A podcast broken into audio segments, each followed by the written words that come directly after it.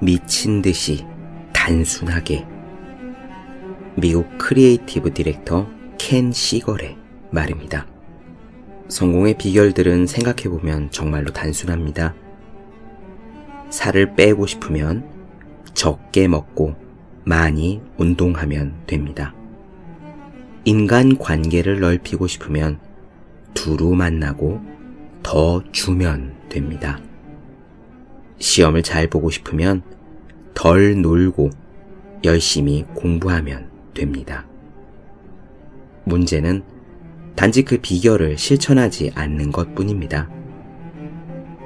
윗몸 일으키기 하루 30개 같은 간단한 약속은 너무 간단해서 잊어버리고 매일 새벽에 5km 달리기 같은 어려운 결심은 너무 어려워서 지키지 못합니다.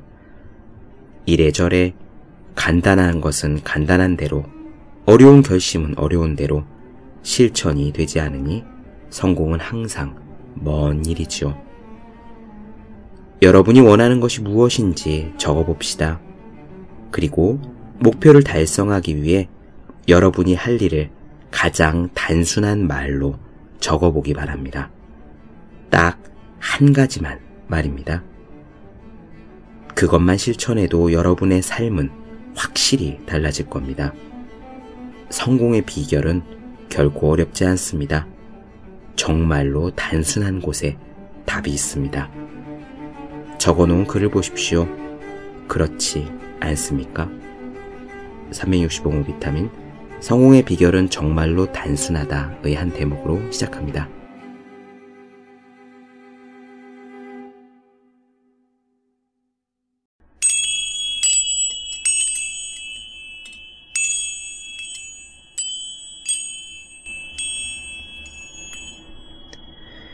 네, 안녕하세요. 본격 공부자극 팟캐스트 서울대는 어떻게 공부하는가 한지우입니다. 우리는 지금 히로나카 헤이스케 교수의 학문의 즐거움을 살펴보고 있습니다. 그는 필지상을 수상한 일본의 대수학자라고 말씀을 드렸죠. 하지만 다른 대수학자들에게서 볼 수 있는 천재성이라든가 어린 시절부터 나타낸 남다른 두각 같은 것은 없었다고도 말씀드렸어요. 그는 15명이나 되는 형제 속에서 자랐고 가세가 기운 후에는 굉장히 어려운 환경에 살았습니다. 아버지 어머니도 공부를 하신 분이 아니고요. 그래서 에이스케는 자신이 굉장히 평범한 사람이다라고 곳곳에서 강조합니다.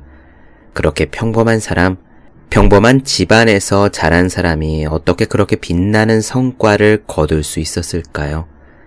지난 시간에는 부모님에게 배운 것을 말씀드렸는데요. 이번 시간에는 우선 친구로부터 배운 것으로 문을 엽니다. 우리는 무언가를 배우려면 굉장히 많은 에너지를 들여야 된다고 생각해요. 특히 요즘은 그렇죠? 사교육 때문에 허리가 휜다고들 하니까요. 그런데 정말 그래야 할까? 그래야 하는가에 대해서 저는 좀 의문입니다. 개인적인 의견이지만 적어도 제 체험에 근거한 거니까 저는 확고히 말씀은 드릴 수 있습니다. 중요한 것은 얼마나 비싼 데를 찾아다니느냐에 있는 것이 아니라 얼마나 자기가 스스로 하느냐, 스스로 고민하고 생각하느냐, 적극적으로 마음을 내느냐에 달려 있다고 생각해요. 물론 그렇게 스스로 하려고 하면 당연히 시행착오가 있습니다. 조악할 수도 있고요. 또래에 비해 늦게 갈 수도 있습니다. 하지만 우리가 중고등학교 시절에 반에서 1등을 하려고 아니면 고작 대학 입학을 잘 하려고 공부를 하는 것은 아니지 않습니까? 공부는 평생 하는 것이고 평생 더 나은 우리 자신이 되기 위한 것입니다. 출발선에서 남들보다 조금 빨리 가고 싶은 조급함이 우리를 혹은 우리 자녀들을 망치고 있는 것은 아닌가 싶네요. 이 헤이스케는 자신이 너무 평범하기 때문에 주변 사람들로부터 무언가를 배우려 늘 애를 썼습니다. 부모님도 그렇고 친구도 그렇죠. 무언가를 배우려고 애를 썼고 또 무언가를 배웠다고 스스로 정리해서 기억합니다. 마치 저는 이 부분에서 공자를 연상했는데요. 왜 공자가 그러지 않았습니까? 세 명이 함께 가면 그 중에 나의 스승이 있다라고요. 정말로 그렇습니다. 우리가 무언가를 배운다는 것은 비싼 돈을 들이는데 좌우되는 게 아니라 내 마음을 열고 배우려는 자세를 그 어떤 상대방으로부터건 갖느냐에 달려있죠. 주위 사람을 보고 주위 사람의 장점을 알아채고 그것을 나의 것으로 내면화하려는 깨어있으면서도 겸손한 마음을 가지고 있으면 우리는 언제 어디서든 배울 수 있고 또 끝내 헤이스케처럼 좋은 성과를 거둘 수도 있을 겁니다. 요컨대 수학이나 영어나 또 다른 이런저런 skill을 배우는 것보다 어떻게 살아야 하는가, 사람됨이 어때야 하는가를 배우는 게 우선이라는 의미예요. 그것은 우리 주위에서 얼마든지 배울 수 있고요. 그렇게 된 다음에 학문을 배우는 순서로 나아가야 합니다. 그게 맞죠. 서론이 길어졌네요. 주위의 친구에게서 무엇이든 배우려는 헤이스케의 자세를 오늘 이야기에서 보아주셨으면 좋겠고요. 그 다음에는 왜 공부해야 하는가에 대한 답으로 이어집니다. 언젠가 이 방송에서 살짝 말씀드린 적이 있는데 다시 쭉 원문을 나눠 드릴게요. 그는 공부를 하는 이유가 지혜, 지혜의 넓이, 지혜의 깊이, 지혜의 힘을 얻기 위해서라고 합니다. 여기서 한 가지 살짝 말씀드리고 싶은 거는요. 중간에 우리 뇌가 가지고 있는 관용성이라는 용어를 헤이스케 교수가 쓰거든요. 이 관용성이란 비슷한 것을 느슨하게 생각하는 힘 정도가 될 겁니다. 그러니까 예를 들면 이런 거예요. 스타벅스 머그잔과 우리 집에 있는 유리잔은 서로 다른 물건이죠? 재질도 다르고 생김새도 다르고 색깔도 다르고 무게도 다릅니다. 하지만 우리는 그 둘을 보면 적당히 아, 둘 다 컵이구나 라고 생각하는데 그것이 느슨하게 생각하는 힘이 있기 때문이에요. 사실 이 관용성이라는 거는요, 텍스트를 읽는데도 중요하고요. 또 대학 논술에서 중요하게 평가했던 역량 중의 하나이기도 합니다. 이를테면 아리스토텔레스의 글 한 문단을 주고 소설책의 한 문단을 주고 어떤 사람의 에피소드를 늘어놓고 이 텍스트들 안에서 주제를 찾고 그 주제를 비판해라 같은 문제가 있었는데 그게 바로 이 관용성을 보는 문제거든요. 서론 말씀이 길어졌네요. 오늘의 이야기 바로 시작하겠습니다.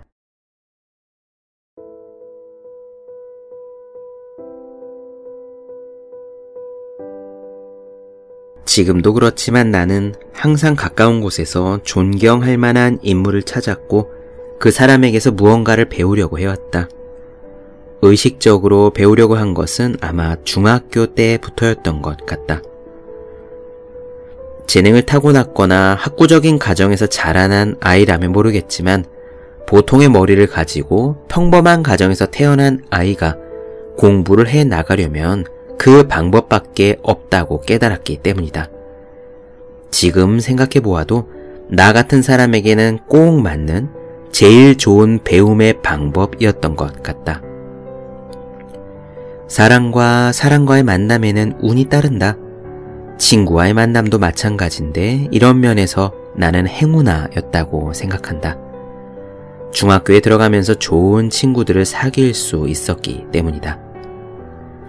전쟁이 한창이던 1944년 4월에 나는 중학교에 입학했다.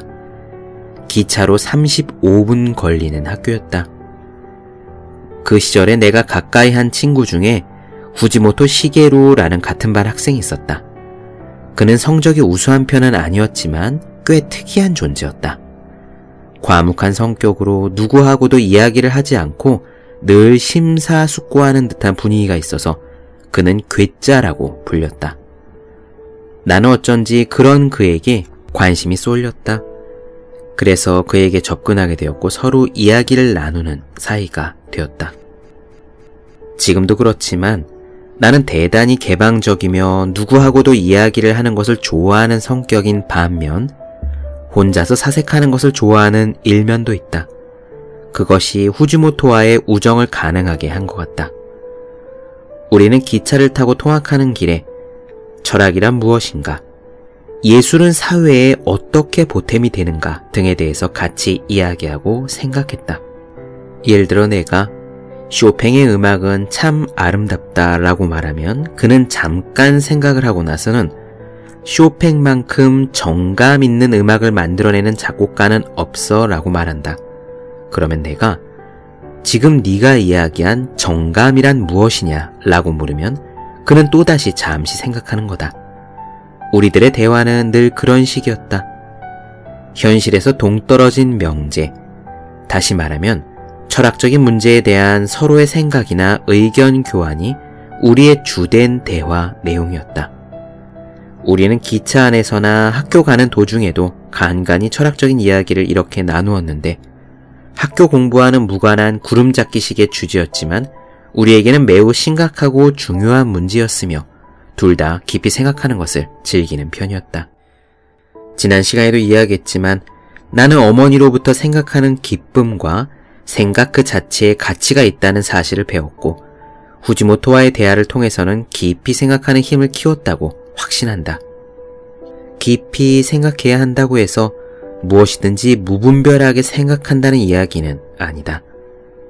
눈으로 보고 귀로 듣는 모든 것을 깊이 생각하는 것은 비효율적이다. 하지만 누구나 긴 인생에서 깊이 생각해야 하는 때가 몇 번은 있기 마련이다.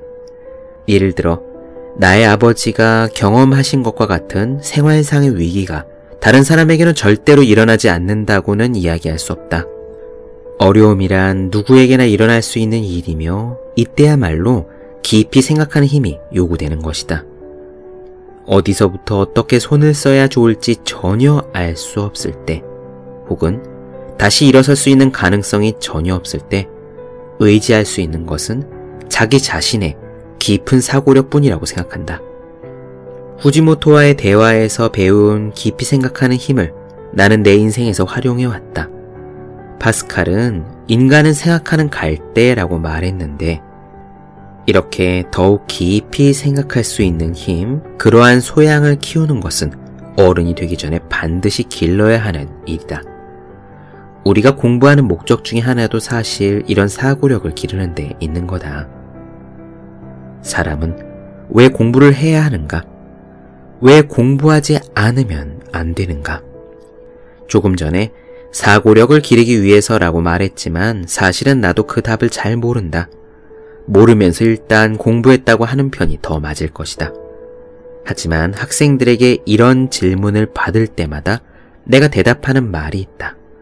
여기서는 그것에 대해 이야기해 보도록 하자. 인간의 두 뇌는 과거의 사건들 뿐만 아니라 과거에 얻은 지식도 깨끗이 잊어버리게끔 되어 있다. 기억한 것을 잊는 능력은 컴퓨터나 로봇에는 없는 인간 특유의 장점이자 동시에 단점이라고 말할 수 있을 거다. 나는 왜 공부해야 하느냐라고 질문을 하는 학생들에게 그것은 지혜를 얻기 위해서다 라고 대답한다. 즉, 공부하는 과정에서 눈에는 보이지 않지만 살아가는 데 있어서 대단히 중요한 이 지혜라는 것이 만들어진다고 나는 생각하는 거다. 이 지혜가 만들어지는 한 암기한 것을 잊어버렸다고 하더라도 그 가치는 여전하다.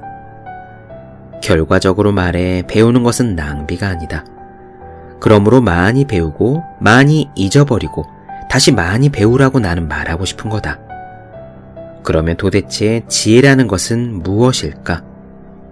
그게 무엇인지 쉽게 이야기하기 힘들지만 인간의 어디에서 만들어지는가는 확실하다. 지혜는 두 뇌에서 만들어진다. 우리 뇌는 수많은 정보를 축적하고 있다. 그것은 엄연한 사실 아닌가. 하지만 사람은 종종 잊어버리게 되는데 뇌가 무언가를 기억하고 있다는 사실을 다시 한번 상기하면 그것은 아예 잊어버리는 것이 아니라 정보를 뇌에 축적한 후에 끄집어내지 못할 뿐이라고 하는 것이 보다 정확한 표현일 것이다.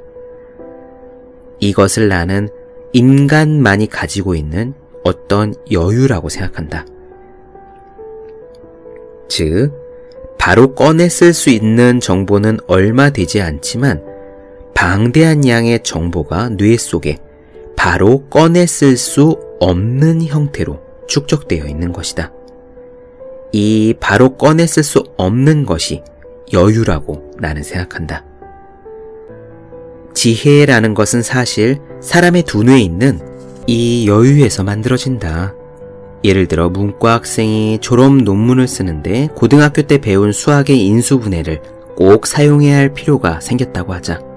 그런데 그는 오랫동안 문과 공부만 해왔기 때문에 인수분해를 완전히 잊어버렸다. 어떻게 하면 좋을까? 다시 수학책을 뒤져볼 것이다. 그가 인수분해에 대해서 다시 공부를 하자마자 아, 이랬지 라고 하면서 옛날에 배운 것이 생각날 것이다. 왜냐하면 그의 머릿속에는 고등학교 시절에 배운 인수 분해에 대한 기초 지식이 무의식 중에 자리 잡고 있기 때문이다. 따라서 인수분해에 대해 전혀 모르는 사람이었다면 그것을 이해하는데 많은 시간이 필요했겠지만 그는 단숨에 이해할 수 있다. 바로 이와 같이 당장 쓸 수는 없는 형태로 뇌에 축적된 지식은 영원히 끄집어낼 수 없는 것이 아니라 약간의 수고를 들이면 얼마든지 쓸수 있다. 인간의 두뇌에 여유가 있기 때문에 가능하다. 지혜는 이런 측면이 있는데 나는 이것을 지혜의 넓이라고 부른다. 이 지혜의 넓이는 계속 공부하고 잊어버리는 사이에 두뇌 속에서 자연스럽게 키워진다. 인간의 두뇌는 컴퓨터와 달리 이를 광범위하게 보고 생각할 수 있다. 즉, 너그럽게 받아들이거나 용서를 하는 등의 사고, 태도, 관용성을 취할 수 있는 것이다. 예를 들어 컴퓨터에게 영화를 보여주더라도 컴퓨터는 그것을 감상하지 못한다. 왜냐하면 하나하나의 영상 프레임이 독립된 화면으로 보일 뿐 연속된 장면으로는 보이지 않기 때문이다. 그러나 인간은 하나의 영상을 보면 그 이미지를 확실히 남기고 영상 사이의 짧은 시간을 무시하여 다음 영상의 이미지와 중첩시킬 수 있는 능력을 갖고 있다. 즉, 인간의 두뇌란 불연속적인 것을 연속적으로 읽어낼 수 있는 능력이 있다는 말이다. 이렇게 인간의 두뇌가 가지고 있는 관용성은 사리를 판단할 때도 발휘되는데 그 중에 하나가 연상이다. 연상작용은 말의 뜻과 느낌에 폭과 깊이를 갖게 하는 뇌의 관용성에서 비롯된다. 앞에서 나는 인생에는 깊이 생각해야 하는 시기가 있고 사고력을 키우는 것이 공부하는 목적 중의 하나라고 말했다. 바꾸어 말하면 지혜의 깊이는 공부를 통해서만이 비로소 얻을 수 있다는 것이다. 공부를 하지 않은 사람의 두뇌는 인간 특유의 폭넓은 사고의 훈련을 받지 않았기 때문에 깊이 생각하는 힘, 즉 지혜의 깊이가 키워지지 않는다. 지혜는 이렇게 넓이가 있고 깊이가 있다. 또 하나는 힘이 있다. 이 지혜의 힘이란 결단력을 말한다. 우리가 인생에서 부딪히는 문제들은 퀴즈나 테스트처럼 정해진 답이 있는 것이 아니다. 인생의 문제는 상당한 시간을 들이지 않으면 진정한 해결이 불가능할 뿐더러 문제 그 자체를 파악하지 못하는 경우도 많다. 그런데 긴 시간을 들여서 모든 것을 파악하기 전까지 나는 꼼짝도 하지 않겠다라는 태도로는 도저히 이 세상을 살아갈 수 없다.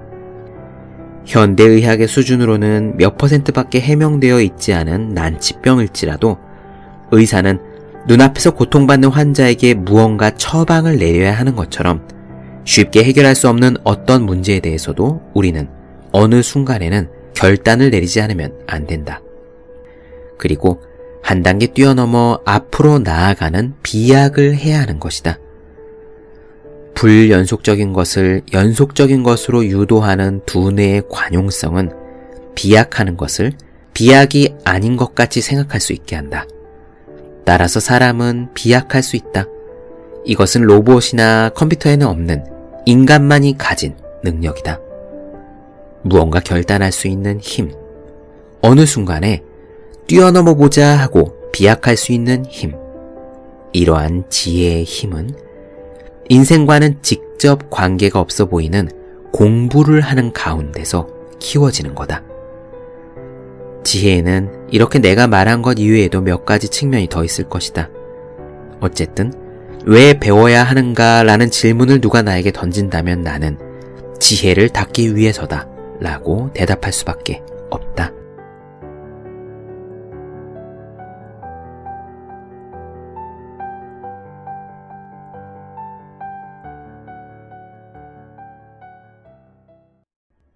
네, 본격 공부자극 팟캐스트 서울대는 어떻게 공부하는가 히로나카 이스케 교수의 학문의 즐거움 중에서 사람은 왜 배우는가 부분 나눠드렸습니다. 더 많은 이야기가 궁금하신 분들, 질문사항 있으신 분들은 제 네이버 블로그 생의 즐거운 편지, 다음 카카오 브런치, 한재호의 브런치, 인스타그램에서 해시태그 서울대는 어떻게 공부하는가, 또 유튜브에서 서울대는 어떻게 공부하는가 검색해 주시면 좋겠습니다. 또 매일매일 공부하시는 분들, 여러분 주변에 지금 매일매일 공부하고 계시는 그분들을 위해서요. 하루 한 페이지씩 읽고 공부할 의지를 북돋는 책, 보기만 해도 공부하고 싶어지는 365 공비타민을 선물해 주시면 좋겠습니다. 오늘은 여기까지 할게요. 전 다음 시간에 뵙겠습니다. 여러분 모두 열심히 공부하십시오. 저도 열심히 하겠습니다.